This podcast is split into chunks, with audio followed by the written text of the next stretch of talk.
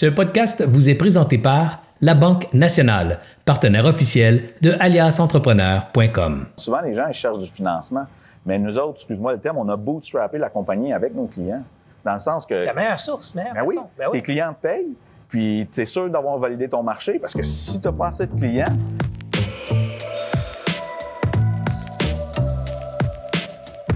Bienvenue à l'épisode numéro 3.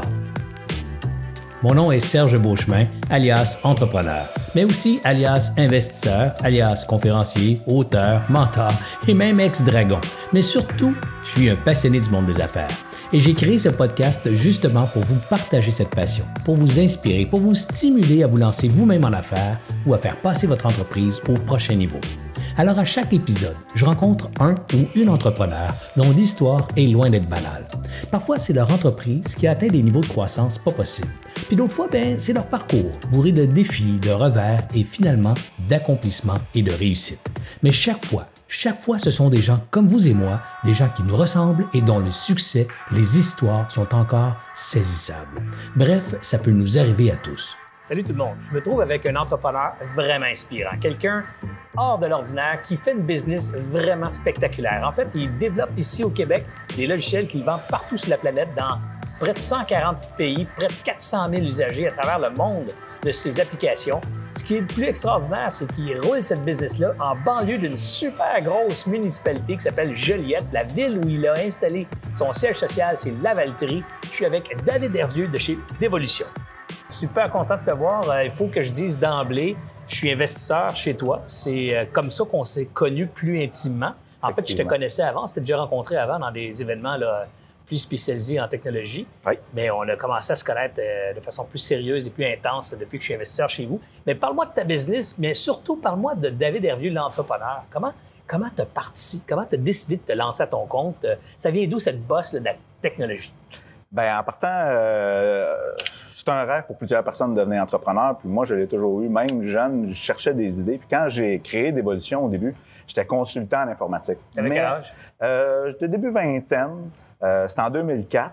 Et puis, euh, c'est quand même intéressant parce que j'ai tout de suite voulu donner une image corporative, même si j'étais juste un consultant. Je dis consultant entre guillemets, dans le sens que j'offrais mes services, j'avais pas encore de produits. Donc, tu Mais- étais tout seul, tu faisais de la programmation? Oui. Et puis, à un moment donné, j'ai fait des produits pour montrer comment, euh, comment je pouvais offrir mes services. Puis, il y en a un qui a fonctionné. Un de ces produits-là marchait. Oui, mais ça, ce qui est le plus drôle, c'est que celui qui a fonctionné, c'est celui que si j'avais eu à gager, j'aurais pas gagé dessus. Tous ceux que j'ai fait avant n'ont pas fonctionné. Puis celui-là, il- c'est un que- qui s'est mis à fonctionner. Puis souvent, euh, les gens me demandent comment tu sais que ça fonctionne. Mais il était gratuit, le logiciel. Puis à un moment donné, il y a quelqu'un qui m'a offert une donation. 150 pour juste parce que j'avais fait une fonctionnalité qu'il voulait. Tu sais, tu dis, oh, il est prêt à payer, il y a quelque chose. Mais, mais attends minute, toi, toi, t'es parti en affaires, tu fais de la consultation, tu Oui. décides de développer des logiciels puis essayer de les commercialiser. Oui, ça Mais marche là, pas. Mais t'es donne. Oui, mais au début, ça marche pas. J'essaie de les vendre. Mais tu sais, tu sais comment c'est difficile de créer Ouais, quelque chose, trouver un besoin. Ouais, mais le problème, souvent, c'est que les gens, ils cherchent à combler un besoin, mais il faut que tu cherches à combler un besoin commercial. Faut que tu sois sûr que... Un besoin pour lesquels les gens sont prêts à payer. Exactement. Parce que, euh, il y Sinon, a des besoins, tu veux. tu- Sinon, c'est juste une bonne idée. Ah, c'est pour ça. Puis comment savoir s'ils sont prêts à payer? Bien, à un moment donné, quand quelqu'un t'offre sans que tu demandes un don... euh, Tu dis, ah, il y a peut-être quelque chose. oui, effectivement. Avant d'aller là, Oui. t'as quel âge à peu près? 20 quelques années? Ben non, là, je suis dans la quarantaine. J'ai Non, 40 non, non, ans. mais quand t'as À commencé cette époque-là, OK. ça. Ouais, ouais, ouais. À cette époque-là, je dois avoir euh, 27? 20 ou 20... Attends, là, euh, 2004, ça fait 15 ans. Oh, euh, 26. 26. Ouais, Donc, t'as 26. 26 ans. 26 ans, t'as fait quoi comme études avant? T'es-tu, t'es-tu programmeur, ingénieur en informatique? Ouais, moi, j'ai étudié en informatique, mais quel je endroit à fais... l'école, l'université? J'ai à l'Université de? Montréal, mais je fais partie de ceux qui n'ont pas fini. Tu sais, les, les drop-outs, là. Ah, je connais ça. Ouais, tu connais ça.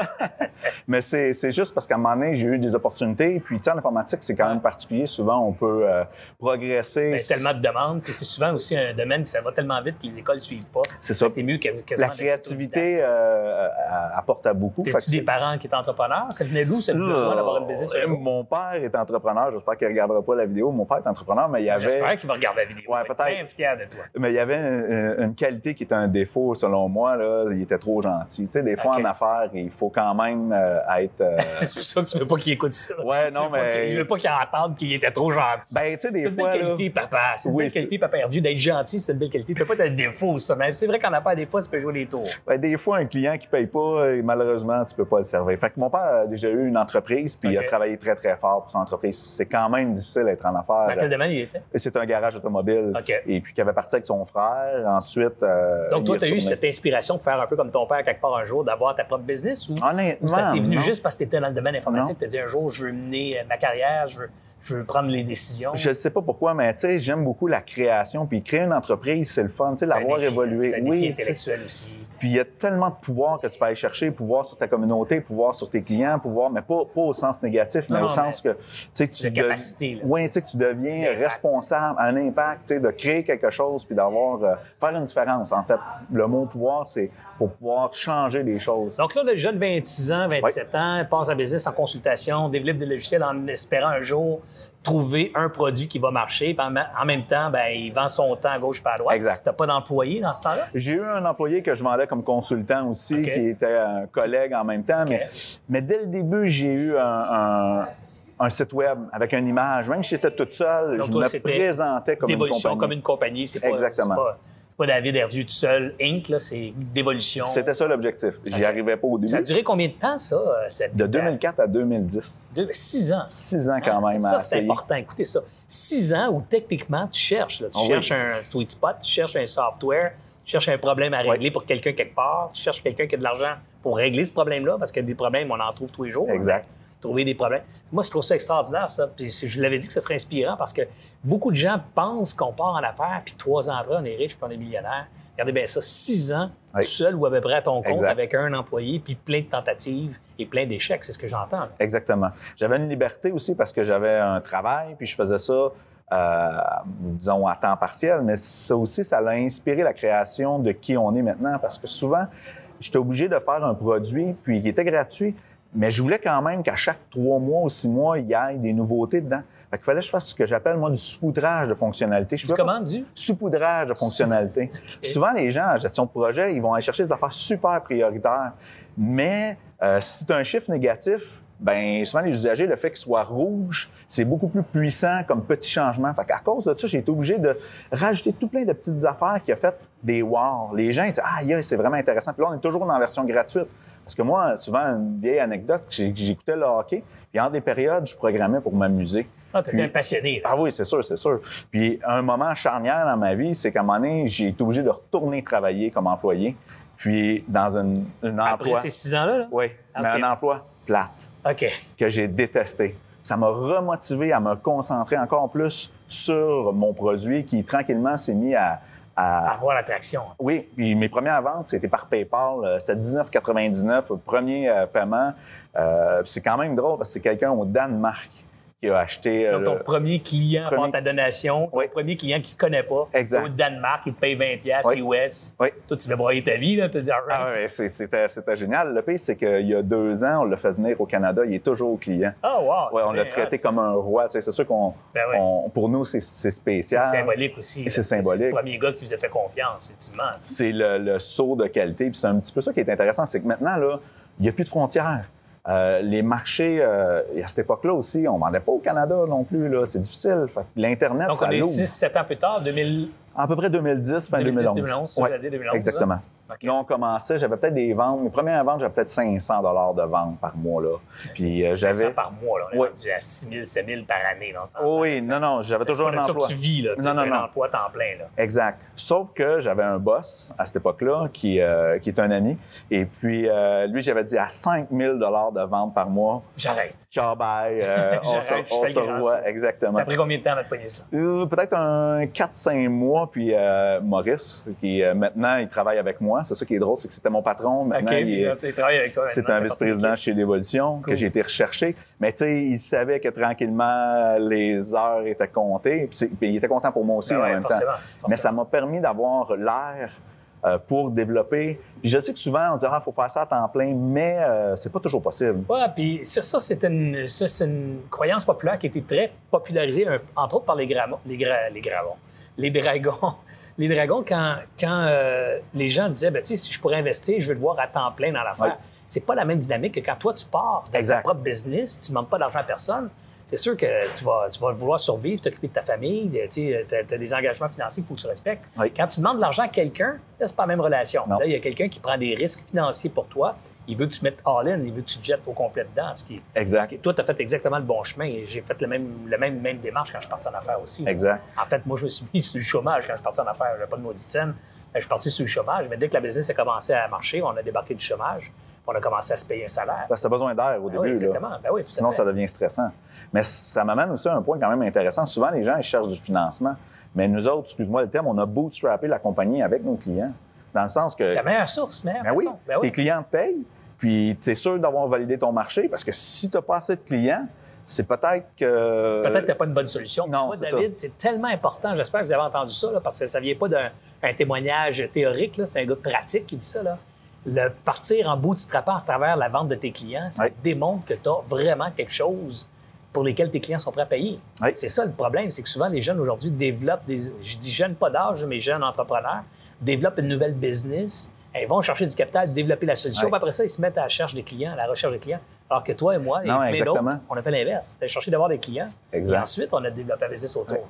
Parce que souvent, on m'a déjà dit euh, que si on avait eu euh, 5-10 millions directs dans la compagnie, euh, je pense qu'on n'aurait pas réussi. On aurait essayé trop d'affaires, on aurait brûlé, euh, brûlé l'argent. Mais tu sais, là, on a fait des essais-erreurs, tout le temps à petite échelle.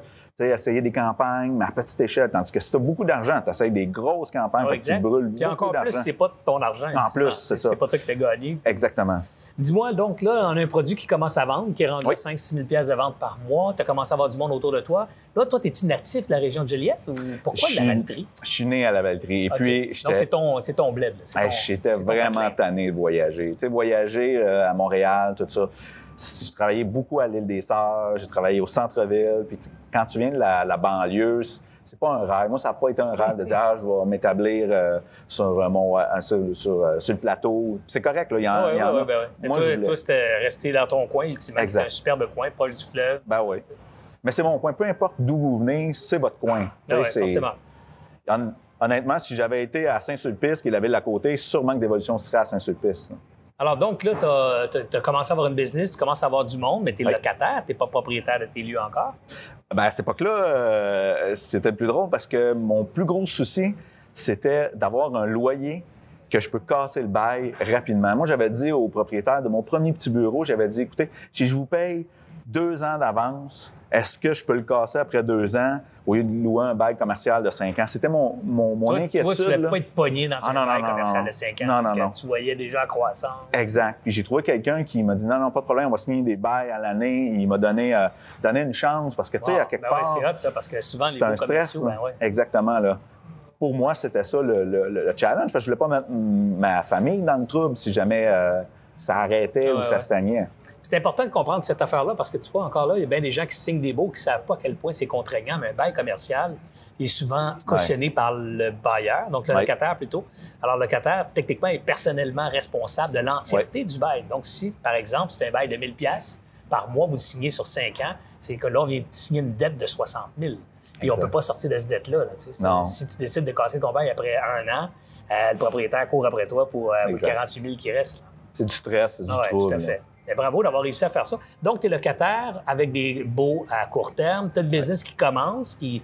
Puis là, tu vends du software, mais sur une base récurrente. Comment ça marche ton modèle d'affaires? Nous autres, c'est particulier parce qu'on vend, grosso modo, on vend un logiciel pour gérer les mots de passe et les connexions à distance. Notre marché, notre- nos utilisateurs, c'est les gestionnaires réseau, partout à travers le monde. Fait que c'est une clientèle très, très ciblée. On, on- on connaît leur style, puis c'est des gens qui sont quand même, euh, sont très connaissants. Et malheureusement, dans, leur- dans les entreprises, souvent, ils n'ont pas de budget. Ils ont des budgets très, très limités. Fait que nous, on vend une licence, dans notre cas, on a décidé de vendre une licence perpétuelle, renouvelable à cha- à chaque année. Fait que les gens sont, c'est optionnel la mise à jour, mais c'est fortement recommandé parce que on Particulièrement dans ce domaine-là où il y a beaucoup de, il y a d'enjeux beaucoup de changements dans la technologie. Puis, ce qu'on fait, c'est que la première année, mettons, on vendait la licence à cette époque-là, euh, on avait monté un petit peu nos prix à 50 mais le renouvellement était à moitié prix. Fait que c'était le début du software as a service ou du, du mode euh, abonnement. Mais dans mon domaine, à cette époque-là, c'était pas encore euh, reconnu ou bien vu. Tu sais, il n'y avait pas les euh. Microsoft euh, Office 365, Adobe n'avait pas encore tombé dans ce modèle-là. Fait que c'était plus difficile. Maintenant, un modèle abonnement Ben, payé Netflix a popularisé ça, Netflix, Spotify, tout ça. Dans l'imaginaire, dans l'imaginaire populaire, on est comme un peu plus habitué maintenant de payer Exact. sur des mensualités. Fait qu'à cette époque-là, il a fallu s'adapter. Fait que c'était un genre de modèle récurrent, mais plus axé sur le marketing. Un peu dans le style, Hey, si tu renouvelles avant telle date, on donne 50% sur le prix régulier. Si tu renouvelles pas, ben puis tu la veux plus tard, tu vas payer le prix régulier. Il y a quelque chose de particulier dans ton affaire, c'est que vous êtes tous des techs, tu as engagé des programmeurs et tout ça. Oui. Tu es toi-même techniquement un programmeur euh, passionné de technologie. Les ventes, comment vous avez fait pour vendre au Danemark puis vendre un peu partout dans le monde, sur la planète, avoir des clients dès le départ à 5, 6, 7 000 piastres par mois de revenus? Partout sur la planète? Comment on fait ça, David? C'est particulier parce que moi, j'ai- eu la chance, la malchance de travailler dans des, des, euh, des startups. Puis souvent, les ventes avec les vendeurs, c'est compliqué. J'ai des amis qui engagent les vendeurs. Ils en engagent trois, ils en mettent deux dehors. Ils en, finalement, ils en engagent.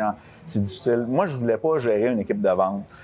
Sans dire que je suis paresseux, je suis paresseux. Ah, c'est une bonne, une bonne vertu, par exemple, Ouais, ça. paresseux, souvent. Mais- Si en plus ingénieux, parce que t'es juste Exact, paresseux, exact. pas ingénieux. Pas Et puis, à un moment donné, on a eu la chance de, de- de suivre un cours avec le MIT, puis ils nous ont parlé du inbound marketing. Le inbound marketing, c'est que tu attires les gens vers toi. Ce qui est vraiment intéressant de ça, c'est c'est un peu le principe de... Souvent, je donne un exemple. Tu as un garage, un concessionnaire auto, puis tu te dis, gars, on va m'installer à la sortie du métro. Puis si je vais demander, hey, ça te tente-tu d'acheter une voiture? Le problème, c'est qu'il faut que tu dises, OK, pourquoi tu es en métro? Si tu parce que pas d'argent, si tu parce que tu colo, si tu passes ton char au garage. Là, tu rentres dans le processus de qualification. Tandis que nous autres, on a un garage. Si tu rentres dans le garage, on va te donner le meilleur service parce qu'il y a des fortes chances que tu sois intéressé à nos voitures. Donc, c'est qu'on attire les gens vers nous et les gens deviennent qualifiés. Grosso modo, j'exagère un petit peu, là, mais si tu es trop incompétent pour comprendre notre logiciel, C'est parce qu'il n'est pas destiné à toi. Exactement. Puis Ça, c'est vrai à, à l'année, mettons, 2012. Rendu en 2019, ah, ben là, tu travailles à ce que ça soit plus facile pour monsieur, madame, tout le monde. Tu élargis, mais à un moment donné, il faut que tu focuses vraiment, vraiment sur ta clientèle cible, très, très ciblée, parce que tu peux pas plaire à tout le monde. C'est un petit peu ça. Fait que tu attires les gens avec les médias sociaux, avec... euh, Donc, tu es un précurseur pareil, parce que si tu parles d'il y a 6-7 ans, là, 6-7 Oui. ans, là, Facebook, ça fait 11 ans là, à peu près. Oui. Fait que 6-7 ans, c'était quand même un des précurseurs à faire du inbound marketing de façon active. Tu investis de l'argent, là, toi, tu. Effectivement, mais on n'investit pas tant d'argent. On, alors on travaille comment beaucoup des influenceurs.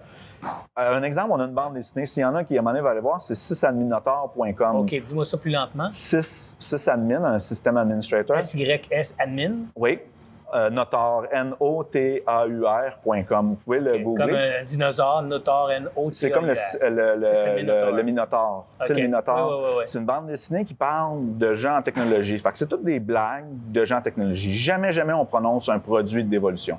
Mais tu montres à ta clientèle, tu as de la misère, tu souffres, ton boss, il te comprend pas ou peu importe. Donc, là, vous avez créé une bande dessinée Exactement. littéralement pour commencer à créer un buzz Oui. autour de votre patente. Ben, montrer à nos utilisateurs potentiels, regarde, je comprends ton pain, je vis avec toi, je fais des solutions, mais je suis pas là en train de d'essayer de te vendre des produits. Tu sais, c'est un peu comme, c'est un avocat en droit intellectuel, tu veux montrer que tu es le meilleur, tu veux pas faire des cachettes, parce Ben que ouais. tu sais que s'il y a un conflit, tu veux que les gens viennent te voir, pas dire, ah, euh, Penses-tu que ça marchera encore, David, de repartir aujourd'hui d'évolution avec la même stratégie, dire, définitivement. dans le même contexte, avec autant Ah de ouais. concurrence sur le web, avec autant de concurrence sur les médias sociaux, puis Ah autant de, de partir en disant, je pars un nouveau produit, je lance une bande dessinée pour attirer l'attention, tout ça, ça marchera encore? Oui, mais c'est beaucoup de petites choses. Ça prend du travail. Là, on a fait un blog avec du contenu. euh, Tu sais, un genre de contenu qu'on a du mis. content marketing, Oui. là, littéralement. là. Le genre de blog qu'on a fait, là, c'est, c'est hyper audacieux. Là. Tu sais, des fois, là, on a fait ce que j'aime chez mes compétiteurs.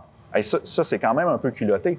Mais ce qui est intéressant, c'est que tu parles, que tu montres que tu connais ta compétition, tu connais le marché, tu respectes ta compétition. Puis en plus, c'est un paquet de mots-clés de ta compétition sur ton site web. OK, c'est Tu sais, ça. c'est quand même, Ah ouais, c'est à un ouais, moment donné, tu, viens à créer des choses Y comme a-t-il ça. quelqu'un chez vous qui avait ces connaissances-là ou ça venait d'un cerveau collectif où vous étiez ensemble à brainstormer sur comment on pouvait faire plus Je de dirais qu'on a, on c'est pas mal un cerveau collectif. Il y a un, un livre, il y a le, sur l'inbound marketing. Lequel? Euh, c'est inbound marketing. C'est des, euh, pour ceux qui connaissent HubSpot. À cette époque-là, on avait eu au MIT le gars de HubSpot qui était venu nous présenter. Ça commençait, là, le inbound marketing. Mais c'est intéressant parce que tu grandis sans augmenter tes coûts. Tu sais, si tu mets, c'est pour ça que c'est important que ça soit rentable. C'est pas de mettre un million en publicité puis qui arrive euh, 2 millions puis que tu en mets 5, ben il en arrive 3, ça c'est pas rentable. Mais le but c'est de créer une synergie, une communauté avec des influenceurs puis pas des influenceurs, je sais qu'il y a une grosse mode d'influenceurs Ouais, ouais, ouais. fake. Ça Mais prend Des influenceurs de ton. Toi, ce que j'aime, c'est pas des influenceurs populaires, c'est des influenceurs d'influence en termes de connaissances techniques ou d'expertise technique. Ce sont Exact. des gens qui connaissent et qui sont reconnus parce qu'ils connaissent profondément un domaine. ça part beaucoup avec l'authenticité. Un exemple, à un moment donné, j'avais reçu un courriel un vendredi à 10 heures d'une personne qui disait qu'il y avait un bug dans mon logiciel. J'y réponds, je dis, ah, je- il est corrigé, euh, telle, telle, telle chose. La personne, elle utilisait la version gratuite. Parce que ça aussi, on a fait une version gratuite. Puis, le lundi, il me dit, merci, super service. Ah, by the way, je suis éditeur d'une revue euh, aux États-Unis qui s'appelle euh, SQL Magazine. Puis, euh, Quand même pas rien. à trois mois plus tard, on était nommé. Best IT Tools 2000, je me souviens plus quelle année, 2013, 2014. C'est tout Mais on l'a géré. Je savais pas, lui, il était parce qu'il avait pas utilisé son adresse, la compagnie. Je l'avais géré comme un être humain. Il me rapportait un problème. J'ai pas dit, hey, hey, euh, t'as pas T'es qui, payé. toi? T'as euh, pas payé, puis vendredi non. soir à 10 heures. J'ai répondu. Fait que c'est pour ça l'authenticité, créer de la valeur. Puis ça fait des relations. David, c'est pour ça que je t'aime autant, parce que tout ce que tu racontes, c'est, c'est tellement ce que je prêche depuis Ben oui. trois décennies. Le respect des autres, le- traiter les clients comme on voudrait être traité. Puis c'est, basique, on les a entendus 40 fois, ces affaires-là, mais ça reste encore aujourd'hui d'actualité. C'est ça le secret. là. C'est la magie. C'est ta bouche, la bouche d'un gars qui a Ouais. beaucoup de succès, vous allez voir, parce que la business est devenue euh, pas pire, pas pire intéressant. Alors, euh, donc, cette business-là qui commence à, à prendre l'envergure, euh, tu, tu changes de place. euh, comment ça se passe? Parce que là, tu es, à, location. Ouais. Et euh, parce qu'il y a toute une histoire d'immobilier dans son affaire aussi. Oui, oui, oui. On a grandi euh, assez rapidement. On a agrandi deux fois notre petit bureau, que je disais que j'avais eu un petit local. Et à un moment donné, manquait d'espace. On a décidé de louer l'ancien euh, clubhouse à la Valtrie. Et puis, on commence à, à le louer, on commence à le rénover. Et puis, le plus drôle, c'est qu'on venait de finir de le rénover. Je fais faire le tour à un de mes amis. Et puis, le mercredi après, j'annonce à tout mon exécutif, bon, là, il faut déménager. On venait de mettre à peu près 200 000 Tu me d'aménagements. niaises, Ah tu venais tout d'aménager ça, puis toi, une semaine après, tu dis qu'il faut déménager? Ça s'est fait graduellement. Puis là, Mais je me le suis temps que dit, les rénovations se passent, ta business continue à grandir. on s'est dit, ou on, on se dit, garde, on arrête de grandir, puis on se dit, ah, on a sauvé 200 000 d'aménagements locatifs, ou on passe à autre chose, puis on s'en va ailleurs. Fait que ce qu'on a fait, on a acheté une- un nouvel édifice. Là, on est devenu propriétaire de notre propre campus. Tu dit, au moins, on gaspillera plus. On a trouvé une compagnie qui, euh, qui était un petit peu connexe, qui a pu louer à notre place et profiter de nos aménagements locatifs. Ils en ont mis peut-être euh, un 70 000, eux autres aussi, pour l'adapter, mais on avait déjà fait, euh, tu sais, c'était un vieux clubhouse avec des tapis verts. Vous avez rénové ça clean, puis les autres ont fini, euh, fini ça à goût, entre guillemets. Mais c'était très beau parce qu'un clubhouse, donc c'était un beau terrain. Fait qu'on a commencé à créer. tu sais, On, a- on avait rajouté un gym, on avait rajouté des douches, tu sais, toutes OK, des petites choses. Un gym, des douches, c'est quoi le rapport avec le gym, les douches, puis la technologie? Là? Ben, en fait, c'est le bien-être des gens. Là. C'est que souvent, même du côté mathématique, d'avoir son propre gym, de prendre l'espace. Nous autres, on avait décidé au début qu'on payait le gym, 500 par mois. Mais là, on s'est mis à accumuler. Puis, on a, je pense qu'on a commencé quand on avait à peu près quatre employés, ce que j'appelle mon budget euh, mobilisation. En fait, euh, je l'appelle pas ça de même euh, à l'époque. Avant de mais- le connaître. avant de connaître Serge qui m'a dit ça c'est un bon nom mais c'est 100 dollars par mois par employé pour tout ce qui est nourriture t-shirt euh, tu sais tout ce qui est s'habiller à la style d'évolution des paires recyclables Donc, euh, tu as un budget réutilisables. de 100 pièces par employé par mois pour la mobilisation. Donc, Exact. tout, tout ce que tu viens de raconter. café, là. euh, incluant aussi des équipements de gym. Et la beauté, c'est qu'on s'est dit, regarde, on va, le 500 qu'on paye, ceux qui veulent s'entraîner sur place ou ceux qui viennent en vélo, ceux qui courent, ils vont avoir des installations. Puis quand tu prends la peine de l'arranger, c'est pas si pire que ça. Non, non, puis ça commence à être un montant intéressant. Puis les gens, des fois, ils font pas ce calcul-là. Puis je l'ai Oui. dit ça souvent. Moi, tu sais, moi, Oui. c'est 150 pièces, nous autres, dans le temps. Puis je disais ça souvent, tu sais, 150 pièces par employé. Euh, par remarque, nous autres, c'était par année. Excuse-moi, on va faire un parallèle. là, C'est 150 pièces par année. Oui, mais avec est à le taux, 1200 l'inflation. Avec l'inflation. Puis euh, bon, c'était une époque différente. Mais toujours est-il que mais là, à 1000 pièces par employé, Oui. tu as, 20 employés, c'est 20 000 par année là, que tu mets dans le confort et, dans le, le- le- le climat de travail. là. Ça Oui. commence à être de l'argent. en Mais la beauté, c'est que quand tu es 5, c'est à peu près 6 000. Mais quand tu es rendu 100, es toujours la même chose. Parce que si tu le regardes ça, tu n'as pas fait du début, tu dis, oh, ouais, c'est comme, mettons, nous autres, on est rendu une centaine d'employés. Tu dis, c'est 120 000. Oh, on va couper ça, tu sais, du côté. Ah ouais. Non, non, non, non. Tu crées des choses, tu crées de la valeur, tu crées euh, du bien-être, tu vas chercher dans le recrutement. Souvent, là, euh, tu vas chercher un chasseur de tête. Parle-moi de ça, David, parce Oui. que là, euh, tu sais, je te connais, fait que Oui. je veux, dans ma Je tête, ça saute à c'est- tous les bords, tous les côtés, mais je veux qu'on parle surtout de cet aspect-là. là. On, va, on va compléter l'aspect immobilier d'abord, Oui, oui, c'est oui, fou. oui. Après, on va parler de l'aspect humain, puis après, on va parler de la croissance de business, OK? Parce qu'on va, on pourrait avoir une entrevue de deux heures avec ce gars-là, là, mais il faut, faut essayer de faire une synthèse. Donc, finissons avec l'immobilier. Tu as acheté le building, tu as commencé à t'installer là-dedans. Vous êtes combien d'employés à peu près dans ce temps-là? Euh, 30. Une 30 trentaine employés. ouais. fait pas bien longtemps, ça. Non, non, deux ans, deux ans et demi Trois, quatre peut-être. deux ans et demi, donc deux ans, trois pour le fun. Trois ans, une trentaine d'employés, tu viens d'acheter le building, tu viens de t'installer. J'étais à gorge. Ah oui, donc gorge. t'as adapté partout. C'était, euh, c'était épeurant à cette époque-là. C'était un risque. Il fallait le rénover. C'est l'ancienne caisse à la Valtrie. Les caisses se sont recentralisées un petit peu dans, dans, dans les villages, on peut dire. Parce que la Valtrie, c'est à peu près euh, 14 000 habitants. Euh, puis il est bien situé sur la rue Notre-Dame, mais qui tranquillement commençait à être défraîchi. Donc, on a acheté euh, une caisse et puis euh, était euh, à refaire au complet. Brune, elle est devenue noire. euh, tu sais, c'est toutes ces choses. C'est vraiment chic les bureaux chez vous. C'est ça qui est intéressant, c'est que tu peux faire ça simple. Au début, c'était un air ouvert. Puis tranquillement, on a commencé, on s'est rendu compte, tu sais, il y a une mode des aires ouvertes. Ouais. Vous allez voir, dans quelques années, là, les aires ouvertes vont toutes disparaître parce qu'ils vont se rendre compte que c'est bruyant, les gens ont besoin d'identité. Puis ils vont, là où on est rendu, je prétends pas que ça va être ça, mais je peux dire que ça fonctionne bien, c'est des aires ouvertes mini. Donc, des salles entre 5 à 12. On s'est rendu compte que 12, ça fait une belle aire ouverte avec de la bonne communication, pas trop isolée, mais euh, pas trop dérangée. Peut-être des aires communes, peut-être des sections. Ah oui, oui, oui, avec des aires bureaux. communes, Exactement, tu sais, exactement. On peut se retrouver euh, un paquet pour jouer euh, machines à boules, euh, jouer. Baby-foot, Baby-foot. euh, terrain de volleyball. euh, Ah ouais, c'est complètement fou. Alors, con- continue. Donc, là, tu as fini ta, build- t'as Ouais. fini ta rénovation, une trentaine d'employés. La business va toujours bien. Oui. Les ventes vont toujours bien. Tu fais toujours du inbound marketing encore? Toujours, toujours. Là, à un moment donné, c'est drôle parce que tout le monde me disait, ah, tu vas à un million de chiffre d'affaires, il faut t'engager des vendeurs. Moi, je disais, ouais, ça se peut, ouais, ouais. À 3 millions, tu vois, tu as un palier, il faut que tu engages des vendeurs. Puis à un moment donné, j'étais allé dans une, on a fait une planification stratégique, puis on a affirmé dans la planification stratégique qu'on n'aurait jamais de de vendeurs. vendeurs. Exactement. tu sais, c'est parce qu'on a prouvé que notre modèle, notre santé, puis de la compagnie est comme ça. Puis je sais que ça fonctionne. Souvent, les gens vont dire, oui, mais j'ai besoin de vendeurs. Mais tu as un produit qui est propice à ça dans la dimension où Oui. ça se vend sur Internet, ça c'est partout sur la planète et tout ça. C'est peut-être pas le cas pour quelqu'un qui fait des tables, des choses de même. Là.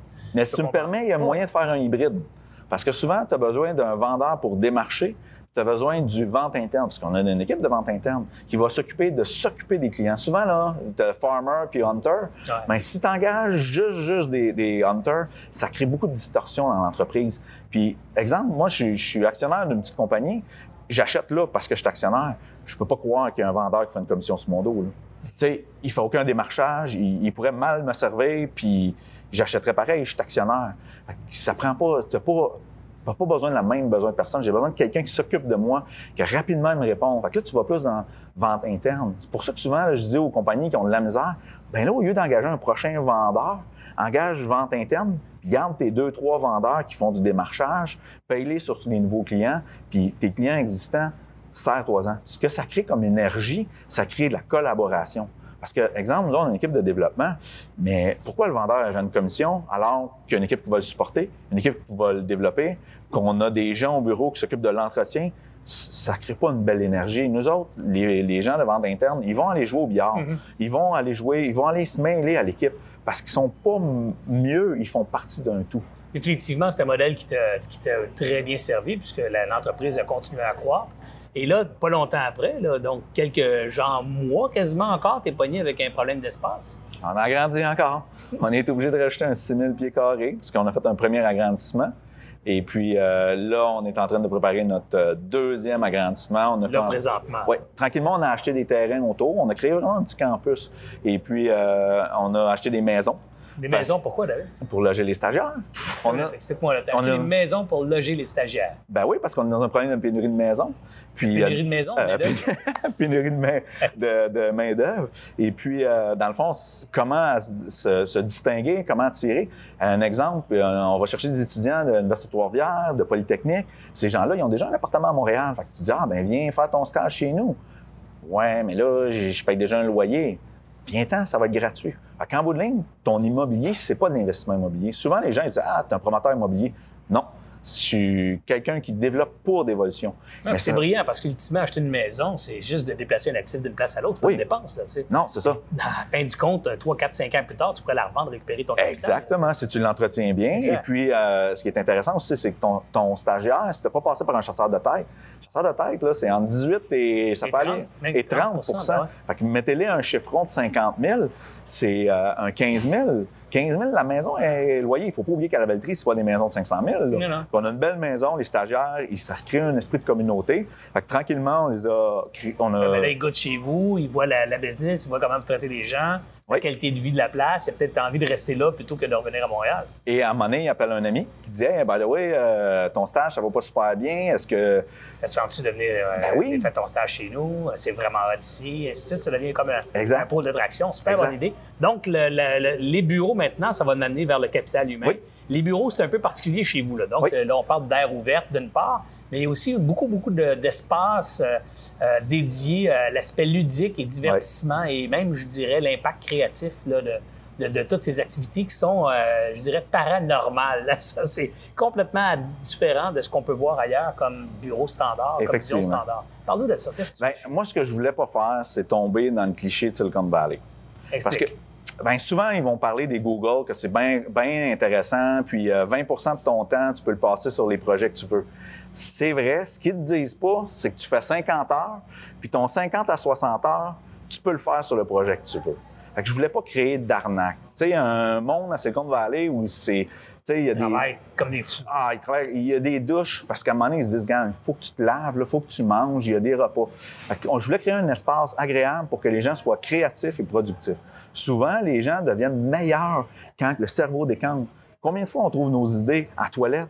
Euh, nous autres, c'est t'es fâché, t'as un problème, tu vas jouer une game, euh, on a des machines à boules, tu vas jouer sur la machine à boules, tu reviens, t'es encore plus frustré parce que la moseuse de machine a t'a volé une balle, mais ton cerveau décante, puis là, tu te reconcentres, tu te refocuses. Parce que la productivité dans une usine, c'est quoi? C'est 5% 10 que tu vas ouais. augmenter, mais dans la créativité, c'est pas des pourcentages, c'est des multiplicateurs. Tu veux que les gens soient 3, 4, 5 fois plus productifs, mais comment? C'est parce qu'ils sont heureux, parce qu'ils sont bien, parce qu'ils sont créatifs, puis, puis ça peut, là, vous dites, ah, c'est en informatique. Non, non, ça peut servir en marketing, ça peut servir au bureau, ça peut servir En fait- juste la petite chose. En fait, quand on essaie de copier ton modèle, on a souvent le frein de l'investissement en cash que ça prend pour faire Ouais. ça. Tu sais, gens, ça me prend beaucoup d'argent pour être capable de- d'offrir ce genre de climat-là ou ce genre d'espace-là.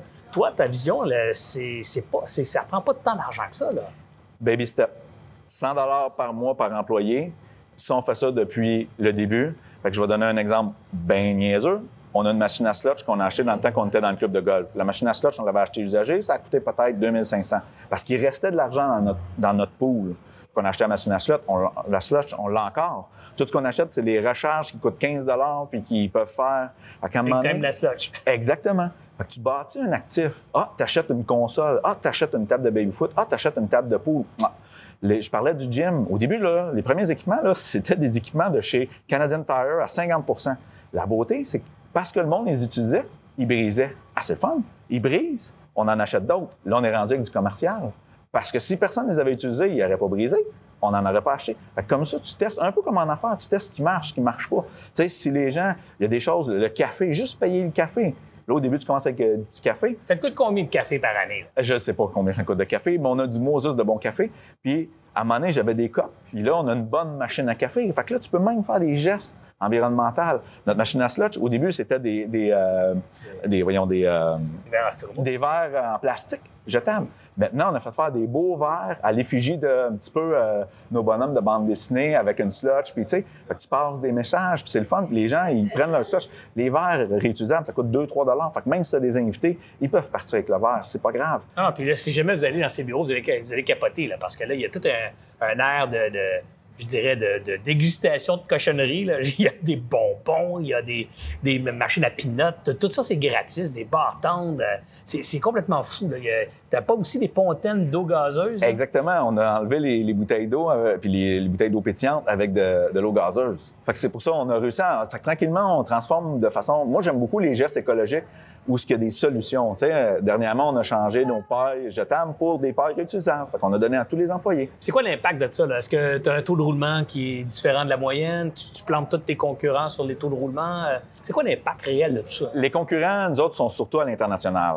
Fait que c'est pas là-dessus, c'est juste Mais sur tu le vas aussi pour maintenir ton talent localement, dans le sens que. L'attirer. Ouais, ouais, mais les gens vont vouloir te le voler aussi dans d'autres secteurs informatiques en se disant, wow, euh, il y a des bonnes têtes à penser chez Dévolution, on va ramasser ces gens-là. Effectivement, mais c'est sûr qu'on est un bon, bon bassin, sauf que l'idée, c'est d'amener d'autres entreprises dans notre coin, parce que plus on est fou, plus on rit. Fait que ce qu'on essaie, on a créé justement à côté un, incubateur pour amener des, compagnies. Parce qu'honnêtement, euh, je reçois trop de CV. Parce qu'à un moment donné, il y a des moments où c'est plus le temps. J'ai reçu des stagiaires. ce qu'on fait, on, on s'en donne. Puis j'ai un ami, à un moment donné, je cherchais quelqu'un, j'y ai écrit, il m'a envoyé ses CV, il venait de passer, il y avait un, un trop plein. Puis des fois, c'est une question de timing. Ah ouais? Puis c'est un employé qui est encore chez nous, qu'on est super satisfait. Puis lui, il n'avait pas besoin. Puis on fait la même chose. À un moment donné, je l'ai renvoyé. C'est la collaboration. Souvent, les gens, ils pensent que la compétition, c'est, c'est pas correct.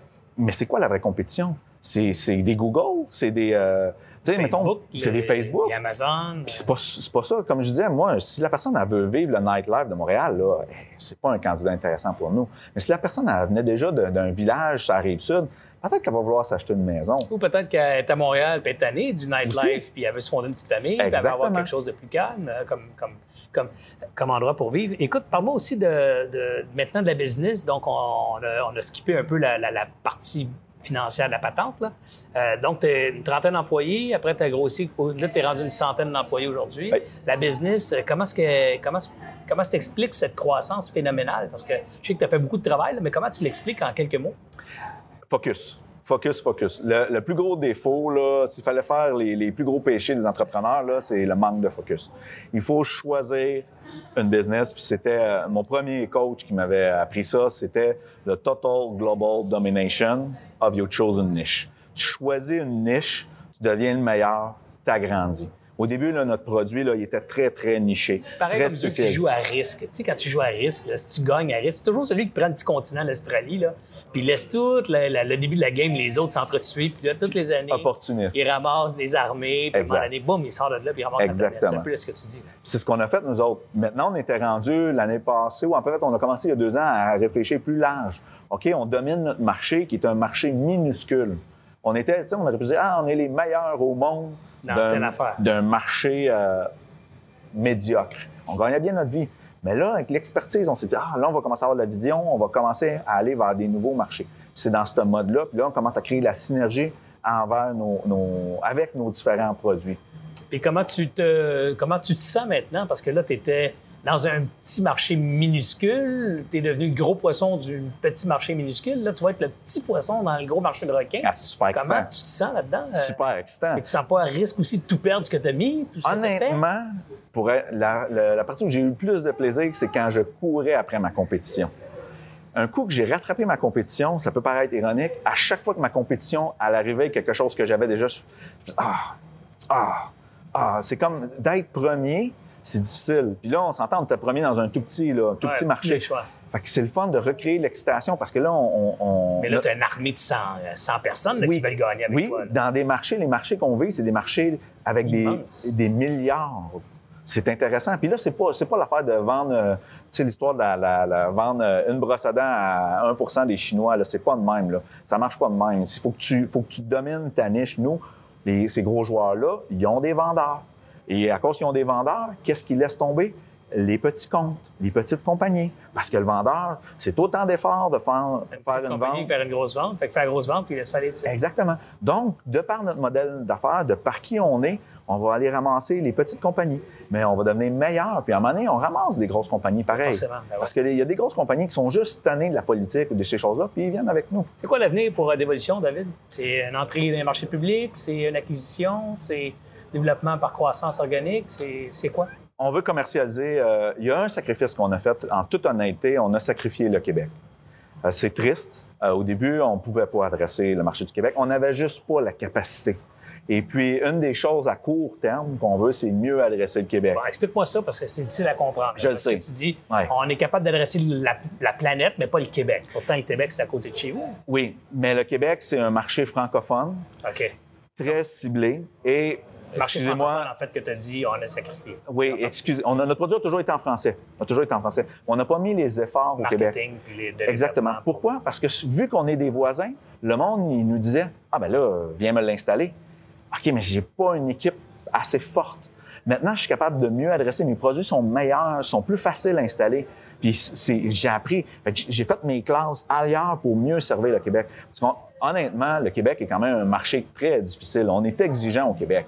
Ah ouais. Si vous réussissez au Québec, vous allez réussir ailleurs. Nous, on est on était un petit peu paresseux. On a réussi à l'international. Mais c'est juste une question de masse parce qu'à cause d'Internet, c'est plus Ah ouais. facile Le- de télécharger. Le, le marché aussi, le- la niche que tu adresses, elle n'est peut-être pas encore assez volumineuse au Québec pour me donner naissance à tout ce que tu fait. Quand tu t'adresses à la niche, cette niche-là, ben, sur une échelle planétaire, tu en as en masse de gens Exact. Qu'on est très fort en Allemagne. Puis la- l'Allemagne est un marché très, très patriotique, très protecteur, sûrement aussi protecteur que les Américains. Mais les Allemands achètent des Allemands. On a réussi à mettre un réseau de revendeurs qui vendaient aux Allemands. Fait que les Allemands achètent de leurs revendeurs. Fait que tranquillement, on a mieux compris. C'est des choses qu'on veut. Qu'à court terme, je dirais, on veut mieux adresser le Québec parce qu'on on- on sent qu'on va pouvoir leur donner un service de qualité que au début, c'était des, je vais appeler des early adopters, puis on n'aurait pas pu bien Il n'y en avait pas assez. Il y en avait pas assez de early adapters au Québec Exactement. pour nourrir ça. David, un entrepreneur qui a du succès, c'est évidemment, il- c'est ça qu'on partage, nos bons coups, tout ça, mais évidemment, en affaires, il y a aussi des claques à il y a aussi des revers, des, des moments plus difficiles. Tu as dû en avoir un. C'est quoi, quoi le pire moment que tu as traversé? Euh, c'est difficile cette question-là parce que euh, je suis un éternel positif. Fait que dans chaque problème, il y a une opportunité. Fait que souvent, j'ai pas vu ça comme négatif. Tu sais, comme on parlait un peu de l'édifice, ben à un moment donné, j'ai gaspillé de l'argent. À un moment donné, j'ai fait des mauvaises embauches. Non, mais Euh, moi, je remarque en t'écoutant que Ouais. Tu, tu fais ça vite, dans le sens que tu reconnais vite que ça, c'est pas correct, let's go, on passe à l'autre chose. C'est comme tu t'accroches pas longtemps aux erreurs. Exact. ou tu dis, bon, ben ça, je me suis trompé ou c'était pas adéquat, je veux plus grand, ça coûte 200. On write off puis on passe à l'autre chose plutôt que C'est effectivement, c'est un très bon point parce que là-dessus, sans dire que je suis pas orgueilleux, je suis orgueilleux, mais j'ai pas d'orgueil à passer à autre chose. Puis C'est une des choses que j'essaie de transmettre de plus à- à- aux gens dans mon équipe parce que c'est pas parce que je dis non là que c'est pas une bonne idée plus tard. Un exemple classique, le monde me dit Hey David, on devrait mettre un chat sur le site web. Ça, on parle peut-être, on était peut-être une dizaine d'employés, mais j'avais pas personne pour m'occuper du chat. Fait que je voulais pas avoir un chat fermé. Puis peut-être un an ou deux plus tard, on a eu un chat. Quelqu'un qui regarde ça de l'extérieur pourrait dire hey, ça fait deux ans, j'ai dit de mettre un chat, il était temps qu'il m'écoute. C'est pour ça que des fois, il faut. C'est juste le timing de c'est le bon moment. Fait que c'est pour ça que souvent les erreurs qu'on a faites. C'est pas des vraies erreurs. Au fond, tu plus en train de dire qu'une erreur, c'est l'occasion d'apprendre ou- de saisir une autre opportunité. Nous autres, ce qu'on faisait tout le temps à chaque planification stratégique, première chose qu'on faisait, c'était les constats d'échec. Automatiquement, on commençait avec nos constats d'échec dans tout. Qu'est-ce qui n'a pas marché? À un moment donné, là, une affaire qui n'avait pas marché, c'était complètement moi. J'étais dans un déménagement, euh, j'avais pas fait mes évaluations d'employés, j'avais donné un pourcentage d'augmentation à tout le monde, j'avais réglé ça. Puis je savais pas que c'était un constat d'échec. J'avais- échoué là-dessus, tu sais. Puis là, là tu as le choix. Est-ce que tu dis, bon, ce produit-là, il marche pas, on l'abandonne? Est-ce que ce produit-là, il manque un petit peu de force, on va y mettre de l'argent? Est-ce qu'on est-ce qu'on continue comme ça? Est-ce que... Puis là, le constat d'échec, ce qui est intéressant, un peu comme une analyse de risque, tu prends une décision, mais il faut que tu sois transparent. Puis c'est pas moi nécessairement, c'est moi qui ai eu le constat d'échec pour ça, mais on l'a fait pour plusieurs choses. Ouais. C'est un Ben, ben, Je exemple. trouve ça intéressant comme pratique, le constat d'échec, parce que globalement, on s'assoit, on dit, bon, un, on n'a pas réussi. Deux, qu'est-ce qu'on peut apprendre? Qu'est-ce qu'on peut faire de différent dans l'avenir? Fait que l'échec devient une opportunité de s'améliorer. C'est Exactement. Pas, c'est pas un revers puis un fardeau que tu traînes. En fait, toi, d'ailleurs, ce que je reconnais dans ton, dans ton partage, c'est, c'est le, le fardeau du passé, tu, tu t'en libères assez rapidement tu sais, Ouais. pour t'alléger et, et affronter l'avenir. Regardez l'avenir. Tu sais, exemple, des produits qu'on a fait des sous-produits qui n'ont pas fonctionné, mais ils sont juste devenus gratuits, intégrés dans notre solution. Puis au lieu de payer du, plein de petits détails, c'est quand tu achètes, ah, en même temps, tu as ça, puis là, oups, les produits ont repris de la vigueur, puis ils ont, ils ont donné de la valeur. Deuxième vie, puis il donne la valeur au core. Exactement. Au core competency. David, est-ce que tu peux dire que tu es un éternel optimiste de nature ou c'est plutôt quelque chose qui s'est développé au fil du temps? Moi, je pense que je suis assez positif de nature, mais je suis surtout opportuniste, dans le sens que je vois souvent des opportunités dans des problèmes. Tu sais, quand on était au MIT, là, ils nous demandaient, dans une crise économique, c'est-tu un bon moment pour partir une entreprise? La réponse, c'est oui. Parce que si tu as réussi ton entreprise dans le, dans le temps, il y avait beaucoup de gens qui ont réussi dans le bug de l'an 2000, tout ça, là, tout fonctionnait. Là. Ah oui, Ces quand gens-là- l'eau du lac monte, tous Ah. les bateaux flottent. ben oui. Fait que souvent, là, d'être opportuniste, tu sais, au début, là, nous autres, le taux de change, on l'a eu à parité parce qu'on vend beaucoup en US. Maintenant, là, on, on est heureux, là. C'est le fun, là, quand on vend, vu qu'on vend en US. Mais on a réussi à vivre. Puis quand on fait nos états financiers, on planifie toujours pour le pire. On planifie comme si on était à parité. Fait que, c'est une philosophie. Puis souvent, je reviens à mon histoire de vendeur. Souvent, quand tu as des vendeurs, c'est un peu le principe avec les chevaux, tu essaies de les fouetter pour qu'ils vendent plus. Quand tu as une synergie d'équipe, Tu under-promise, over-deliver. Ça crée du bonheur, ça crée, hey, cool, on livre. Il y a un exemple, à un moment donné, nous autres, on avait battu notre record.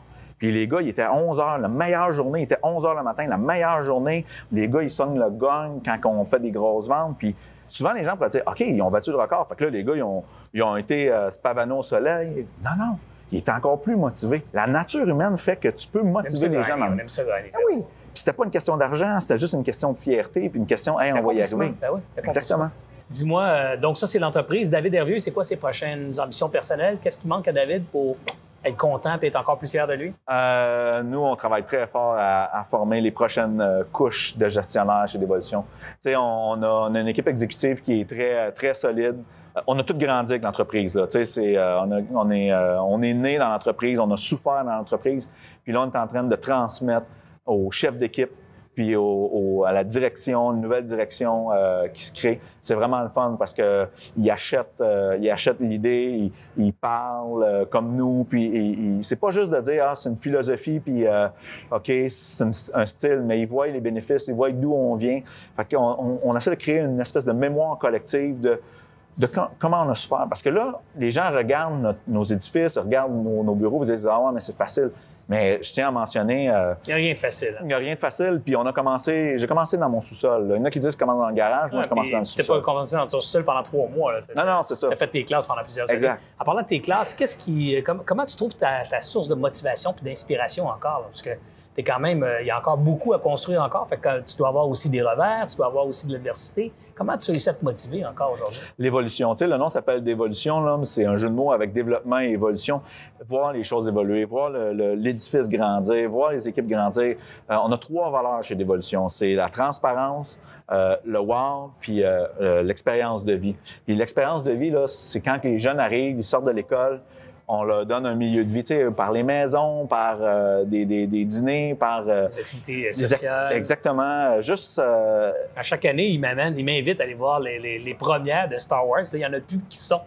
il va en avoir une va en bientôt. avoir une bientôt, mais il loue tout le cinéma au complet, puis il amène ses employés et quelques, quelques relations d'affaires, euh, je dirais, privilégiées. On, on va voir Star Wars en avant-première, dans le cinéma. Il nous appartient, paye la popcorn à tout le monde. C'est juste ça, c'est une expérience. Là. Mais c'est une belle histoire, ça me permet, Serge, Ben parce oui, que quand j'ai voulu faire ça, c'était quand l'épisode euh, 7 est sorti. Puis j'ai dit, je vais l'essayer. Puis je l'ai dit à tous les employés, j'ai fait une demande, je sais pas si ça va marcher. Et puis ma conjointe à cette époque-là, elle dit, hey, c'est pas ça, là. Ils vont, Ça ils- marche si pas. ça marche pas, ils vont être déçus. Non, c'est un build-up.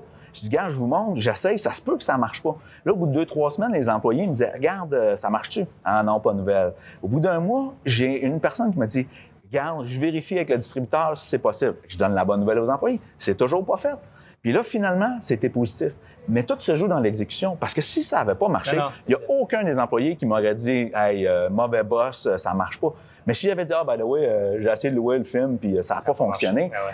Ça aurait fait comme une flaque. Fait que des fois, là, c'est juste comment tu exécutes tes choses. Nous, des fois, là, on aide les gens, là, des, des utilisateurs sur notre forum, puis ils rapportent un problème, il est déjà fixé. Puis là, les gars, ils vont dire, ah, c'est déjà fixé. Je dis, non, non, non. Dites, c'est important de montrer, regarde, je vais le vérifier. Là, les gars vont le fixer, puis après ça, ils vont dire, je l'ai fixé. Parce que tu veux. cette perception de. J'ai travaillé pour Ben toi. ouais. Pas juste, ah, il y avait un bug, j'ai été. euh, j'ai fait. j'ai- Ah, on le savait, mais on vous l'a pas dit, puis non. Fait que des fois, c'est juste dans l'exécution, dans comment tu abordes les choses, dans le positivisme. T'es un gars bien inspirant. Toi, tu t'inspires où? Ah, la lecture, tu des livres, des, euh, des histoires. C'est euh, quoi tes best livres? C'est quoi les bonnes recommandations? Là, je te mets sa sellette si t'es pas préparé. Non, non, non, C'est quoi les je bons livres là, qui viennent spontanément? Predictably irrational. Productively? Euh, Predictably irrational. Ça, ça montre comment l'être Qui humain. écrit ça? Euh, Dan Ariely. OK. C'est c'est vraiment intéressant parce que ça montre comment l'être humain est irrationnel, mais que c'est définitif que ça va tomber et ça va, ça va. C'est sûr, sûr, sûr qu'il va tomber dans le piège. Fait qu'on peut s'en servir au niveau humain, on peut s'en servir au niveau marketing. Puis c'est pas nécessairement Je ne négatif. connaissais pas ce livre-là, je vais lire ça. si C'est définitivement un très bon livre. As-tu un autre livre? As-tu une autre Euh, inspiration importante pour toi? Je dirais, euh, les, euh, j'ai un blanc de mémoire, c'est de, les 17 lois immuables du travail d'équipe. OK. C'est très intéressant. Sur, euh, il y a la loi euh, du, de la chaîne la plus faible, du maillon C'est faible. tu dis ça. Moi, un des livres qui m'a beaucoup impressionné ou qui m'a beaucoup marqué en marketing à l'époque, c'était les euh, 22 lois immuables du marketing. Ben, ça doit être le même? C'est John McDowell? non, ça? non, c'est qui? c'est euh, Jack Trout puis Al Ah, Reese. OK, c'est pas le même, mais euh, c'est intéressant puis c'est très concret. Moi, j'aime ça être très pragmatique. Puis je me nourris des histoires des gens. Puis c'est ça qu'il faut faire. Il a- il- rien s'invente, tout se remixe. Tu jases avec des gens, tu vas voir, des, il y a le cocktail justement d'Alliance. Les gens, tu vas voler des idées. Venez me voir, je vais vous donner des idées, je vais vous envoler. là. C'est plus vrai qu'il faut garder l'information. Ouais, puis, puis c'est le fun, tu dis ça, voler, parce que c'est comme si c'est méchant. Non, en c'est ça. Mais c'est pas méchant parce Non. y, a- il y a comme. Tu prends une idée, tu prends une autre idée, tu les mets ensemble, ça en génère deux, trois, quatre Oui. autres. Tu sais, c'est pas. J'ai piqué à la tienne, t'as piqué à la mienne. faut C'est pas voir ça même. Exactement, ça, c'est inspiré. Dis-moi euh, des conseils à des jeunes là, qui, qui nous écoutent. Je parle pas d'âge, je dis souvent aux jeunes, les gens disent Ah, ça t'adresse aux, aux jeunes. Non, non, non, je m'adresse aux jeunes d'expérience en affaires, donc à, à des gens qui regardent la vidéo là, puis qui voudraient, qui voudraient partir une business. Tu leur dis quoi? Focus. Focus, focus, focus. Parce que tu peux pas, à un moment donné, euh, tu peux pas peux tout pas faire. tout faire. Puis, donne une vraie chance à ce que tu as essayé. Si ça marche pas, pivote.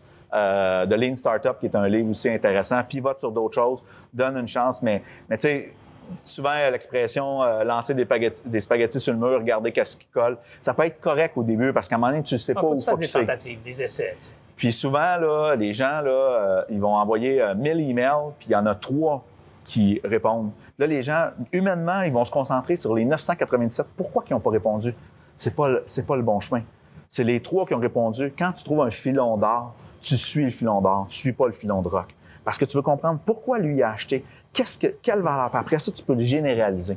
C'est toujours le focus sur ce qui a marché, pas sur ce qui n'a pas marché. On a parlé des conseils pour les jeunes entrepreneurs, ceux qui démarrent. As-tu un conseil pour ceux qui sont déjà en affaires, euh, qui ont déjà une bonne business, puis qui cherchent à, à passer à la prochaine étape? As-tu quelque chose que tu pourrais leur dire? Moi, je pense qu'il faut qu'ils se mêlent. Il faut qu'ils se mêlent avec d'autres entrepreneurs. Puis souvent, là, euh, les gens ont peur de la compétition. Mais tu sais, Coke puis Pepsi, là, dans le temps, là, Ça se me, parle, ça se parle. se parle. Je me Ben souviens dans le temps du Super Bowl, là, il, y a quelques- il y a, mettons, 15-20 ans, là, c'était des annonces, là, tellement ils se battaient. Ouais. Tu vois plus ça parce que la compétition, c'est plus ça. C'est Starbucks. C'est c'est les boissons euh, énergisantes. Fait que la compétition au Québec, là, si t'es dans le manufacturier, c'est dans le logiciel, va voir les bons coups, mêlez-vous. Tu un petit peu ce qu'on parlait, là, les idées, là, le choc Le, des idées. le réseautage, mais le choc des idées, pas juste le réseautage pour le développement commercial, mais le développement humain des compétences et des aptitudes entrepreneuriales. En tout cas, David, je peux dire une chose. Moi, je ne détiens pas énormément d'actions chez vous, mais je suis tellement fier d'être partner dans ce business-là. C'est tellement de belle business. Tu es vraiment un gars inspirant. Puis je suis convaincu qu'on va parler de toi encore pendant longtemps. Un gros merci de ta générosité aujourd'hui. Puis j'espère que ça va eu euh, beaucoup d'inspiration pour vous aussi, autant que ça en a chez moi. Même, euh, même à l'âge que je suis rendu, je l'écoute. J'ai juste envie de repartir un autre business. Un gros merci, David. J'espère que vous avez apprécié cette entrevue. Pour d'autres podcasts et encore plus de contenu, suffit de devenir membre sur aliasentrepreneur.com. Je vous remercie d'avoir été là. C'était Serge Beauchemin, alias Entrepreneur.